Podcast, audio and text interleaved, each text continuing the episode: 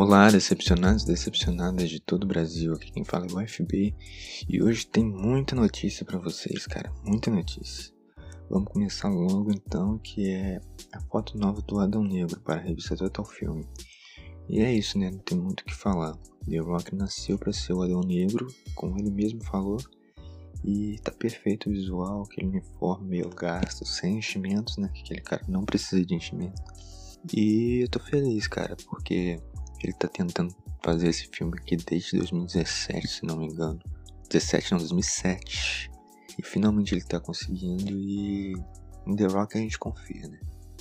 Então tô animado para ver esse filme aí. Agora vamos para a próxima notícia que talvez tenha a ver com essa, que é Superman de Henry Cavill, que ele falou novamente em entrevista que está disponível para interpretar o Superman já fazem 5 anos, né? Mas ele ainda não desistiu do personagem. E The Rock já disse que quer que o Adão Negro enfrente Superman.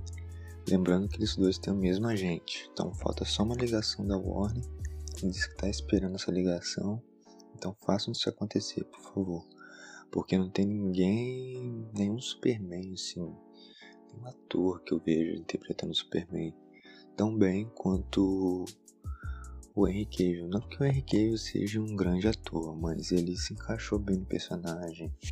A voz, o físico, a aparência, tudo. Eu adoro o Superman dele. E agora de Superman vamos para Supergirl, que mais uma atriz brasileira fez testes para o papel. Já tínhamos a notícia de que a Bruna Marquezine ficou em segundo lugar, né, para o papel de Supergirl, e teve mais uma que fez testes, que foi a Isis Valverde. Muito triste pensar que poderíamos ter uma atriz brasileira que a gente vê em novela aí, fazendo comercial na TV, fazendo a Supergirl, uma das personagens mais icônicas da DC. Mas ainda temos esperança, né? Tem Zatanna, tem Jessica Cruz, vamos ver o que, que tem por aí. E de Metrópolis vamos agora direto para Atlântida, porque Jason Momoa confirmou que acabaram as filmagens de Aquaman, O Reino Perdido. E agora eu acho que não tem nenhum filme da DC em gravação, acho que é só Batgirl que talvez esteja em gravação. Se não me engano, o Besouro Azul ainda não começou as gravações e é isso, essa é a notícia. Não sabemos muito sobre esse filme, mas o primeiro fez um bilhão de dólares, então temos alguma esperança para ver o que, que o James Wan aprontou pra gente dessa vez. E agora uma notícia que é péssima. Na verdade é um rumor, né? Não é bem uma notícia.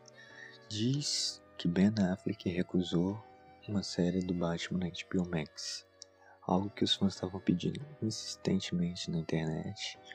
E se for verdade, o sonho de ver Joe Manganiello com Deathstroke e até o Joker de Jared Leto contra o Batfleck foi tudo pelo ralo de uma vez por todas. Mas a esperança é que a fonte não é lá muito confiável, né? É o famoso Daniel RPK, que para quem acompanha, ele mais acerta do que erra, na verdade ele raramente acerta, ele joga rumor para ver qual que cola, joga toda hora nessa época de pré-Spider-Man sem volta para casa, ele tá nossa, ele tá jogando toda hora algum rumor pra ver se cola. E é vários rumores por dia. Nem sei se tem tanta coisa pra vazar assim, né? Agora ele tá soltando, mas vamos lá, né? Vamos torcer pra ser mentira e provavelmente é. Mas nem só de notícias ruins viverá o homem, porque ontem tivemos um teaser de um novo jogo da DC. Nada mais nada menos que da Mulher Maravilha, cara. Isso pegou todo mundo de surpresa. Acho que ninguém estava esperando o jogo de Mulher Maravilha ser anunciado agora. E é uma surpresa boa para variar, para acalentar os corações sofredores dos fãs da DC. Vamos torcer para nossa Wonder Woman brasileira, Yara Flores, estar tá no jogo, mas se não tiver também, tá ótimo. A Diana é tudo que a gente precisa, tudo que a gente quer ver no jogo. Tô bem curioso e bem animado com isso.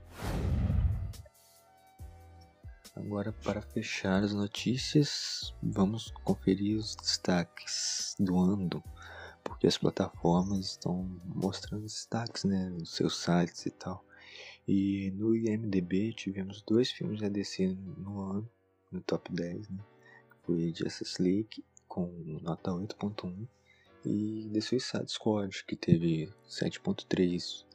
Foram os dois dos 10 filmes mais populares no maior site do nosso de filmes, então isso é um big deal, cara. É um big deal porque DC não vem muito bem nos filmes, né? E teve só dois esse ano e os dois foram bem populares, então. Quer dizer, mais ou menos, né? Porque The Suicide Squad acabou flopando na bilheteria. Acho que até deu prejuízo, mas. Pelo menos a crítica foi boa, né? 7.3 é uma boa nota. E no Twitter os resultados foram ainda melhores, com The Batman, The Suicide Squad e Zack Snyder's Justice League na lista estando o Liga da Justiça na primeira colocação, à frente até do hypadíssimo Homem-Aranha sem volta para casa.